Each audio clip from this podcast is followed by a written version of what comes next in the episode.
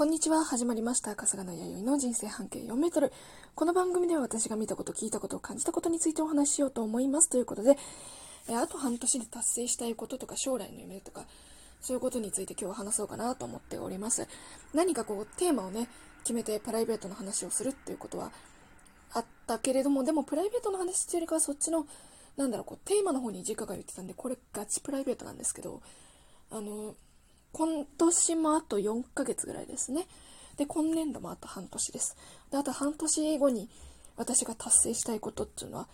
まず2つありますね。1つ目は、大学生になること。あの、まあ、家庭の事情とか、自分の都合とかで、うまくこう、なんだろう、大学2年で辞めてるんですよ。ただ勉強したいって思いはずっとあったので、なんか勉強するために大学に行きたい、こう、あの、まあ、経済学とかなんですけど、政治とか経済の勉強するために、あの、大学に行きたいですっていうのは、まあ、いろんな媒体でよく話してたんですけど、この思いはまだ残っているので、その勉強できる環境づくりをこの半年でできたらなと思いますし、まあ、それに、まあ、重なりますけれども、あの、あと半年で、お金持ちになりたいですね。あの、アンジュルムの川村彩奈ちゃんの言うお金持ちになりたいこと、これと同じテンションでお金持ちになりたいです。だからこう、今以上に努力ができる人間になれたらなと思いますし、まあ、今が1だとすれば、今後の努力は1.5倍、2倍、2.5倍。まあ、2.5倍以上いくと、私の中のキャパオーバーになるので、キャパオーバーになると何が起こるかっていうと、あの、倒れてうつ病になるんですよ、私。なので、今でもね、若干怪しいんですけど。なので、こう、死なない程度に頑張りたい。なの今はこうもう死なないどころかもうドラえもん見てキャーキャーキャーキャー言っちゃうようなねそういう休息も必要なんですけれどもでもどこかこう切り詰めていきたいなとは思っておりますでやっぱ受験勉強っていうのはこのラストスパートにもなってくるし今まで足りなかった分っていうのを今後ねこの半年前あと2ヶ月でねもうバンバンバンバン埋めていってでもう過去問もガンガンガンガン解けるような状況にしていきたいなと思っております。それで半年で環境を作っていきたいなとは思っていますね。ただね、仕事のこともあるので、うまく調整しなきゃいけないし、で、通信制もいいかなと思っているので、通信制の大学のパンフレットとかも今すっごい読んでるんですよ。だから、まあ、全日も行くし、通信も、だけどこれを話すとさ、やっぱさ、こう、なて言うんだろうな、確実な着地点を作るっってことになるじゃないですか、通信行くっていうのは、つまり、受験においてね。指定校とかじゃないけどさ。なので、まあ、そこに対して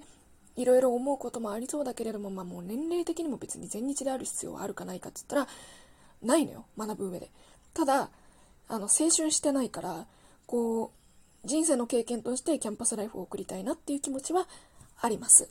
だから受験勉強っていうのもやっぱこう人間としての学力の基礎部分でもあるのでやっていきたいですねでまあ10年後20年後の話をするとこう経済とか政治の勉強をした後にあの海外で働きたいなとは思っているので会計の勉強もしたいです。まあ、これを言った段階で何を取る取ろうとしているか見当がつく方もいらっしゃるでしょうけれどもねなんかそういう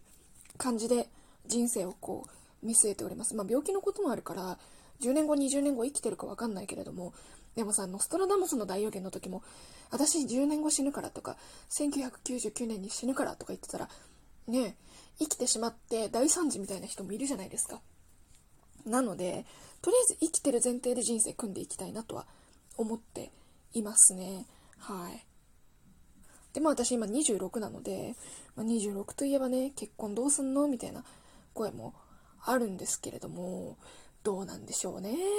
もう先にね、こっちからふっかけときますね。どうなんでしょうね。ただなんか、うーん、全く別にいらないわけでもないし、いい人がいたらいいよね、してもいいよね、ぐらいですし、現状、いい意味で結婚できたらなっていう方向には突き進んではいるので、な、でもそ、それも踏まえての10年後、20年後なんですよ。ただもし、これがうまくいかなかった時とか別れた時に、あの、まあ、言い方変えれば潰しが効くような環境は作っておきたいですね。だからど、どう、どう転んでも、私は生きているので、生きている以上生きていくしかないので、だからそう、そういう風な感じで、私は今考えております。で、まあお金持ちになりたいっていうのはその学費の面もそうだしさ今も働いてるんだけれどもでもやっぱりこう憧れる大人像っていうのもあるしあとは前のラジオでは話してるんですけどチャットをね今やってるんですよ。でチャットをやっててチャットができるっていうのはこのコロナ禍において時給が2 3 0 0 0円っていうのは一つの大きなチャンスでもあるのでこのチャンスを生かしそしてお金持ちになりたいというこの呪文を唱えながら生きていきたいですね。私あのチャットのラジオの方でちらっと言ってるんですけど昔からアイドルになりたいっていう心の願望があって多分ね病気じゃなかったら心臓病じゃなかったらアイドルオーデとか受けてるぐらいの人間なんですよ。なのでこうねもしアイドルオーデを受けてたらじゃないけれどもさそういう叶わなかった人生はあるけれどもこのチャットっていうそしてラジオをやっていてインスタとかねいろいろやってるっていうこうチヤホヤしてもらえる環境の中でチヤホヤしながら金儲けをしていきたいなと思います。いろいろさやっぱこうなんだろうこう、まあ、本物のアイドルさんとかは絶対に言わないだろうけどしかもチャットの女の子たちもあんまり声に出さないけれども私はあえて言うよ。金儲けをしたいんだ。そうなんだ。そうなんです。だからこう、まあ、今までのねお金を儲けをしたいっていう努力もそうだし勉強をしたいっていうのもそうだしその勉強したこととかを何かに活かせたらっていうのもありますね。でまあ、見習うさ自分のなんだろうこうお手本にしてる人間としては一旦そのアンジュルムの川村彩乃ちゃんとか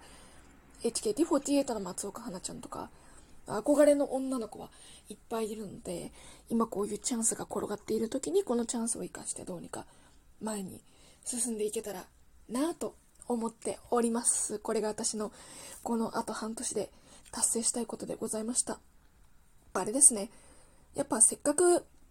チャットっていうさ、なんだろうこう、女性として見られるというか、まあ、なんだろうな、YouTube は結局反ラジオ YouTube だったし、私に対して美容を求めてる人間っていうのは、そのファン層的にもね、登録者層的にもあんまりいなかったんですよ。なんですけど、せっかくのチャットなので、こう、美を磨きたい。女性として磨けたら嬉しいなと、まあ、これもね一種のアイドルごっこですけれども。そこで磨けて私のアイドルになりたいっていう欲求を叶えてから死ねたらいいなと思っているのでその夢を今こうしてねこう喋ってる中で